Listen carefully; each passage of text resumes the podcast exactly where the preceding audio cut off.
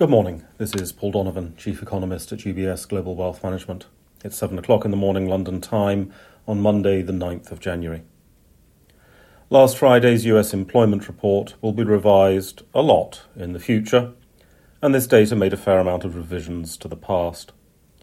The overall pattern is one that throws up some signals of potential future economic weakness, just not necessarily in a conventional way. Over the past year or more, real wage growth has been very, very bad. Even when stripping out owner's equivalent rent, which is a fictitious price, and ignoring things like used car prices, which don't affect most US households, real wages have been falling. Up until now, there have been stockpiles of savings and credit card borrowing to help mitigate the higher cost of living.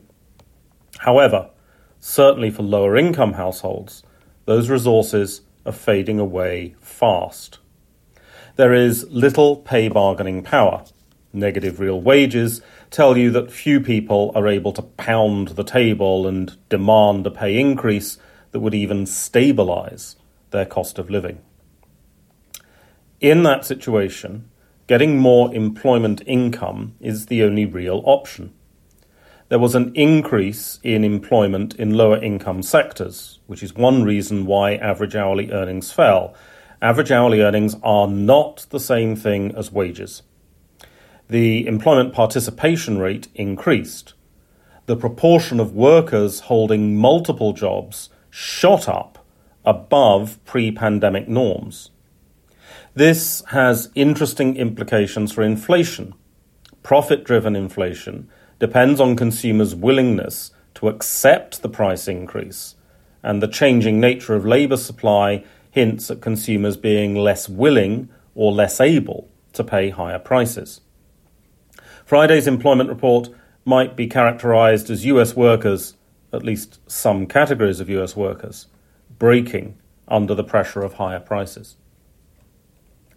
Over the weekend, there were riots in the government district of Brasilia amid protests over the election of President Lula. This is a trend that investors may have to get used to. The US insurrection two years ago and the Opera Bouffe coup plans in Germany last year are all part of the same trend. At a time of significant structural upheaval in the economy, scapegoat economics and prejudice politics comes into play. In this situation, the politics of opposition very easily morphs into opposition to established institutions and prejudice against groups in society. Quite aside from any moral considerations, this is very economically damaging over time. Investors tend to be bad at pricing in political events, and more extreme events present a particular challenge to markets. While each individual event may be dismissed by the markets, the trend should not be. Ahead today, we'll be hearing from Bank of England's chief economist Pill. This is worthy of some attention, not just because chief economists should always be listened to with reverential attention, but because the Bank of England is very divided over policy and may end up being the first major central bank to call a halt to monetary policy tightening. There are some Fed speakers scheduled as well. In Germany, November industrial production came in weaker than expected, and astonishingly, the October data was revised down, not up. The warmer weather may have affected the output of utility companies. That's all for today. Have a good day.